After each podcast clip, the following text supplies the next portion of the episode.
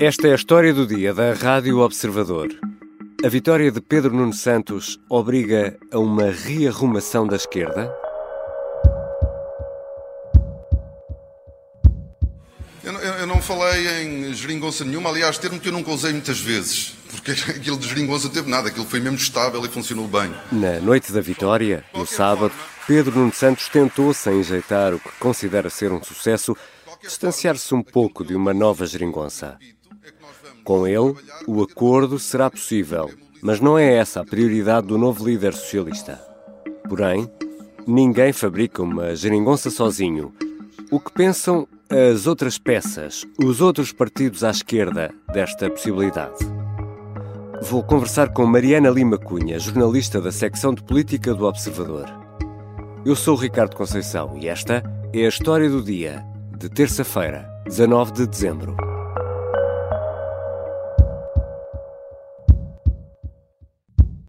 Bem-vinda, Mariana.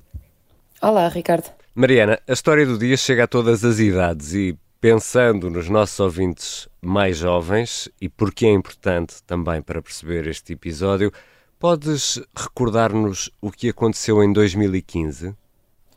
O que aconteceu em 2015 foi uma um episódio completamente inédito que nos uh, abriu aqui uma porta do nosso sistema uh, político que nós ainda não conhecíamos, e político e parlamentar, uh, que foi a criação da geringonça que nasce por pura necessidade de sobrevivência de António Costa. Não é bem um governo, é uma geringonça.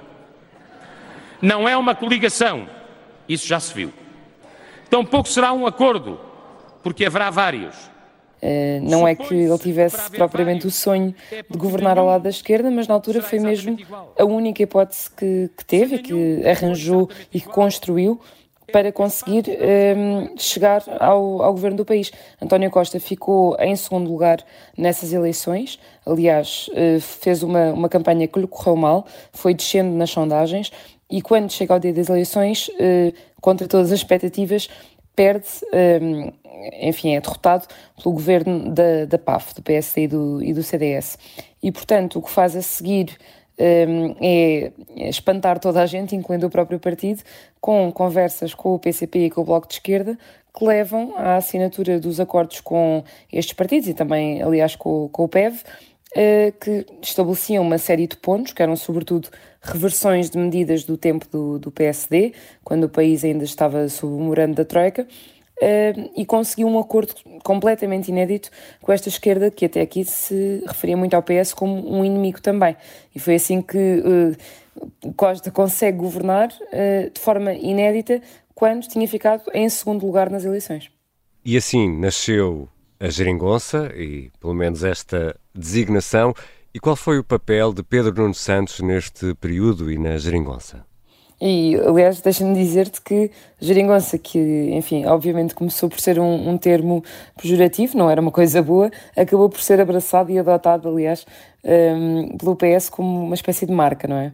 Uh, Pedro Nuno Santos não só é, enfim, um fã, confesso, da, da, da geringonça, de, desse período, como foi também um dos seus artífices.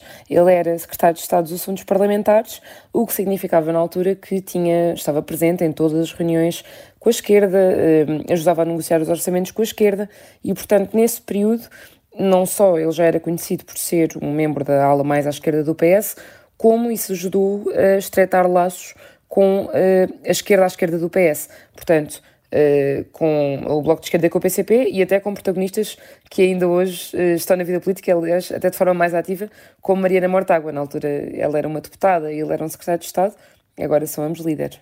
Mariana, Pedro Nuno Santos está agora na corrida para ser Primeiro-Ministro e alega que o PSD não oferece garantias de estabilidade.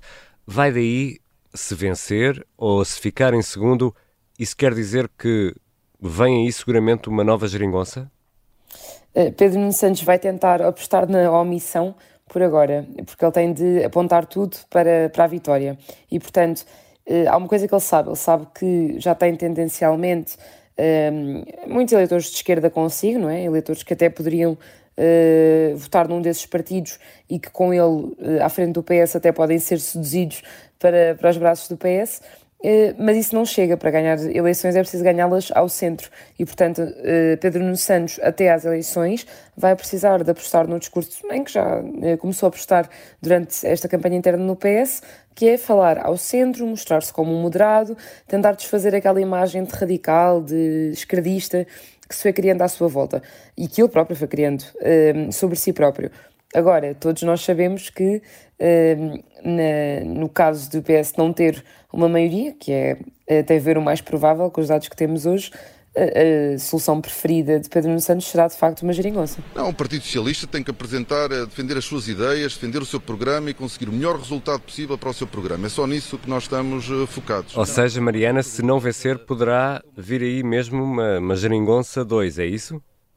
Sem dúvida, isto, a nossa conversa faz-me lembrar uma conversa que eu tive com um grande apoiante Pedro Nuno Santos há umas semanas, em que eu lhe perguntava se ele eh, fazia geringonça, se não fazia, quais é eram os cenários, eh, e esse apoiante me respondia eh, porque é que ele há de falar sobre isso, toda a gente sabe o que é que ele tem na cabeça. Ou seja, ele é um, um, adepto tão óbvio e que se declarou tantas vezes da geringonça que agora, como falávamos ainda há pouco, não lhe convém fazer essa campanha pela geringonça, porque tem de crescer por outro lado. O que não quer dizer que, de facto, e enfim, nós temos registros públicos uh, ao longo dos anos de Pedro Nuno Santos elogiar a geringonça de todas as formas, dizer que foi uma, uma solução muito estável, que trouxe coisas boas ao país, que é bem recordada pelos portugueses, tem, que é uma solução de boa memória e, portanto, se precisar, uh, Pedro Nuno Santos não fará falar por sobrevivência, mas também o fará provavelmente com gosto.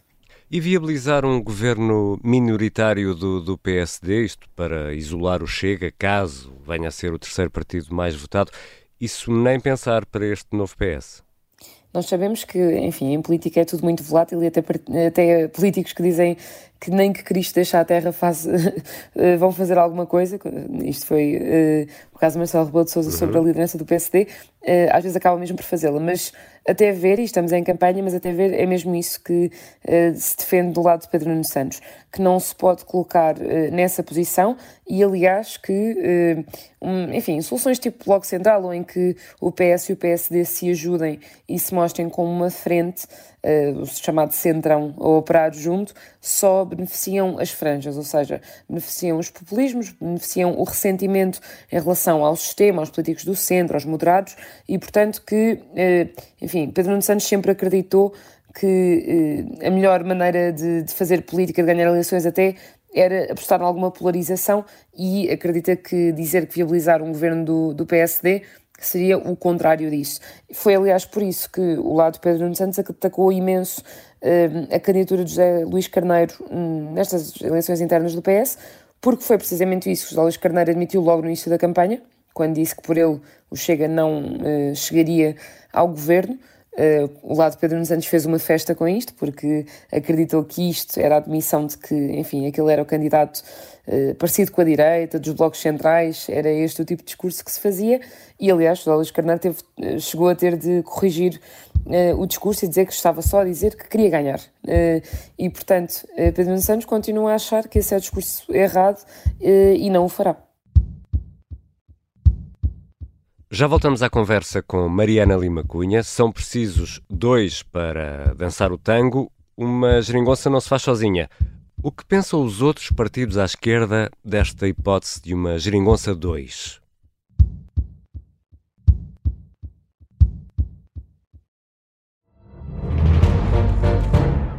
Saguei. Tirei, tirei a faca. Fui, empunhei e mesmo no momento em que esta é a história do homem obcecado com a infiltração do comunismo na igreja que quis matar João Paulo II em Fátima. Matar o Papa é uma série para ouvir em seis episódios e faz parte dos Podcast Plus do Observador. Estreia a 13 de maio. Os Podcast Plus do Observador têm o apoio da Kia. Estamos de regresso à conversa com Mariana Lima Cunha, jornalista da secção de política do Observador. Mariana, vamos agora por partes e olhando para aquilo que presumimos possa vir a ser a votação dos portugueses nos partidos à esquerda do PS. Usando este critério, o que pensa cada um deles sobre esta hipótese de uma geringonça 2? E se calhar começamos pelo Bloco de Esquerda. Nós, uh, neste contexto, a primeira coisa em que temos de pensar é que para qualquer um destes partidos não é bom falar agora numa geringonça. Ou seja, ninguém quer fazer uma campanha uh, em que se anule Uh, e em que, uh, enfim, os eleitores de esquerda possam começar a pensar que é indiferente votar em qualquer um destes partidos, porque no fundo se vão todos juntar. E portanto nós podemos esperar da esquerda uma campanha bastante aguerrida até contra o PS. Um, ehm, depois o que nós temos é, de facto, um bloco de esquerda que gostou da experiência da geringonça. Ou seja, o bloco de esquerda gostou da experiência de influência que teve, que foi a primeira, a primeira experiência de influência governativa, em que teve uma nova geração toda a preparar-se lá está, negociar com pessoas como Pedro Nuno Santos no Parlamento, a estudar os dossiês muito mais a fundo, a ter outro conhecimento no fundo da política e a poder reclamar conquistas para si que nunca tinha podido reclamar antes. E, portanto, uh, o, de que é que o Bloco de Esquerda não gostou? Foi da reta final da geringonça. Foi quando começou a sentir, e isto eu já ouvi de vários dirigentes do Bloco de Esquerda, que na reta final daquela solução já estava a aceitar migalhas, ou seja, já estava muito envolvido na solução, um, o PS já estava a começar a colher mais frutos e mais lucros dessa solução do que o Bloco de Esquerda, e portanto o que o Bloco tem na cabeça neste momento é o eleitorado gosta dessa solução, o partido até foi uh, castigado nas urnas quando uh, chumbou o orçamento do PS, uh, eh, e portanto o que tem de fazer agora é aprender com os erros da primeira experiência e ser bastante mais exigente na segunda. Se a primeira experiência foi uma espécie de programa de reversões, eh, ou seja, o que unia os partidos e o seu cimento era reverter o que tinha acontecido durante o período da Troika, eh, o que tem de acontecer agora na cabeça do Bloco de Esquerda é um programa para a frente, ou seja, é um programa em que o PS e o Bloco e quem mais se juntar uh, olhem para problemas como a habitação, como o SNS, como as carreiras dos professores, que identificam como problemas sociais muito agudos nesta altura e tenham um, programa estruturado, escrito, isso é muito importante, uh, para que se comprometam e para que, no fim, as responsabilidades de cada um estejam claras. Isso seria o cenário ideal do Bloco de Esquerda se o PS, Pedro Nuno Santos, de facto, se comprometer. Neste caso, uh, neste momento, aliás, o que o Bloco de Esquerda faz é, sobretudo, uh, vincar as incoerências de Pedro Nuno Santos e desafiá-lo a esclarecer se, de facto, fará diferente do que António Costa fez. Um, é aliás isso que o Jorge Costa, que já era dirigente do Bloco na altura da Geringonça e que era aliás dos principais negociadores no, no Parlamento e nos orçamentos desta solução, um, é esse o recado que deixa. É uma grande exigência em relação ao PS, que é a postura em que o Bloco agora se tem de mostrar, e é já até o desafio que ele lança para na campanha vamos ter de começar a debater o que é que seria de facto um acordo, porque, como ele diz nesta entrevista ao Observador, mais importante do que se o acordo é escrito ou não, e o Bloco quer que seja escrito, é o que é que vem lá escrito. A experiência de, de, de, dos acordos escritos entre 2015 e 2019 é boa, mas mais importante do que serem escritos é o que lá está escrito. E no PCP, Mariana? O PCP é um caso uh, ainda mais complicado do que o Bloco de Esquerda, porque o PCP, nos últimos anos, o que, o que viu acontecer, desde que se meteu uh, com o PS na geringonça, foi uma queda eleitoral muito acentuada. Uh, há várias teses para explicar isto. Há quem acredite que foi mesmo só uma questão de, enfim, a imagem de subjugação ao PS. Há quem diga que é um problema mesmo de, enfim, de tecido social que, que vai eh, acabando com os partidos comunistas e que o PCP não é exceção. Um, o que importa agora, de facto, é perceber que o PCP saiu bastante traumatizado da experiência e é difícil acreditar que se meta uh, noutra experiência do género, pelo menos nos mesmos moldes. Um, o que se vai comentando é que o PCP poderia, por exemplo, ajudar a viabilizar um governo de esquerda, porque não quer ficar com o ónus de abrir a porta à direita, mas uh, poderia, por exemplo, fazer acordos mais pontuais, uh, ajudar coisas essenciais a passar, mas não estar tão vinculado com o PS como esteve da última vez. Isso é uma coisa que vamos ter de uh, perceber lendo as declarações do, dos comunistas, porque vai ter de ser feito aqui um equilíbrio muito delicado entre o que o eleitorado quer e o que o PCP quer em termos de, de influência. Uh, e, portanto, o PCP neste momento vai gerindo com pinças, sabendo que se crescesse muito nestas eleições, seria muito mais fácil alinhar de uma geringonça porque teria muito mais poder negocial. Não contam com o PCP para alimentar ilusões de um PS que é só um, com as suas proclamações por um lado e depois com a sua prática, a prática real da sua política por outro. Fica o recado de Paulo Raimundo, o secretário-geral do PCP, e em relação ao LIVRE, será o parceiro mais fácil de convencer, Mariana?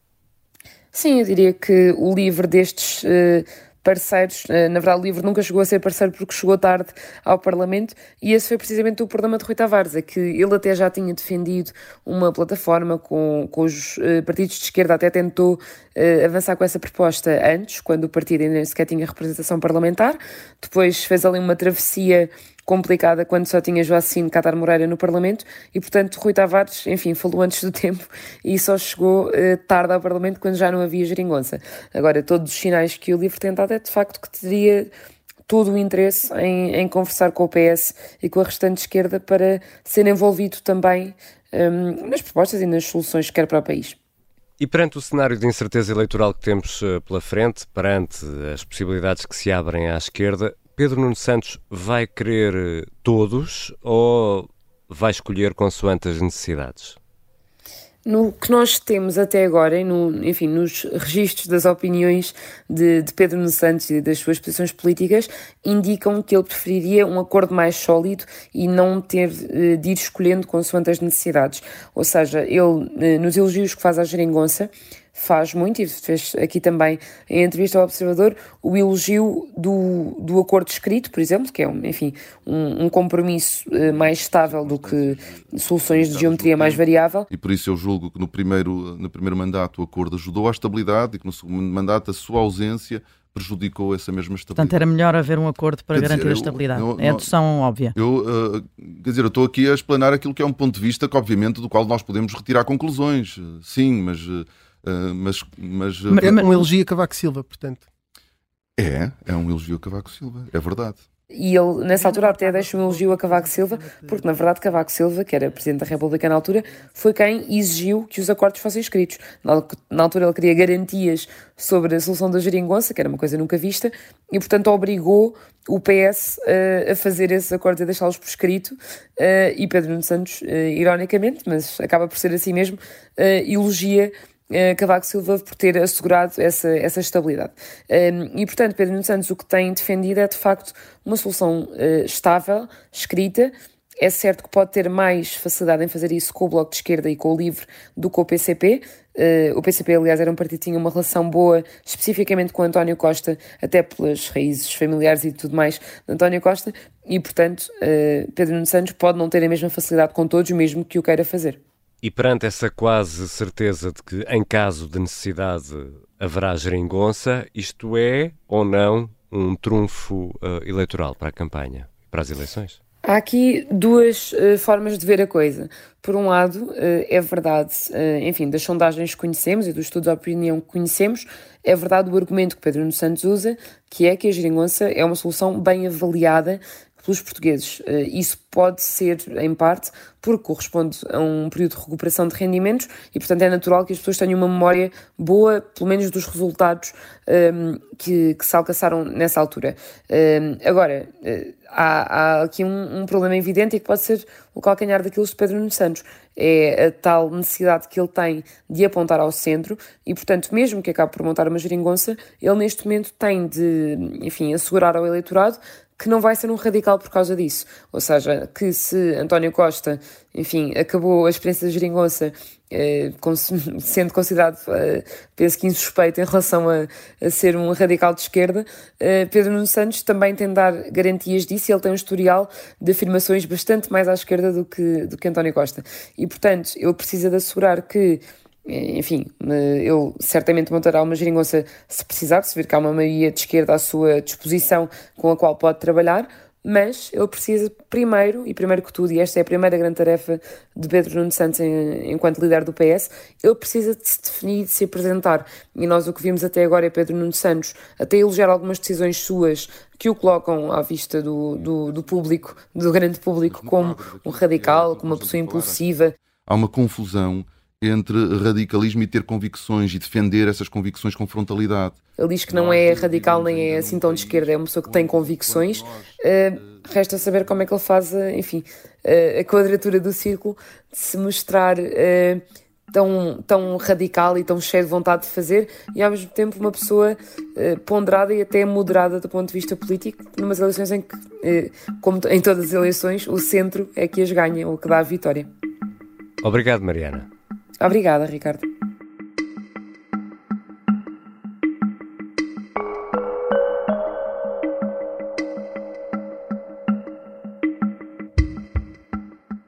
Mariana Lima Cunha é jornalista da secção de política do Observador e acompanha o PS e os partidos à esquerda dos socialistas. Esta foi a história do dia. Neste episódio, ouvimos sons retirados do Canal Parlamento, da RTP e ainda da Rádio Observador. A sonoplastia é do Bernardo Almeida, a música do genérico do João Ribeiro. Eu sou Ricardo Conceição.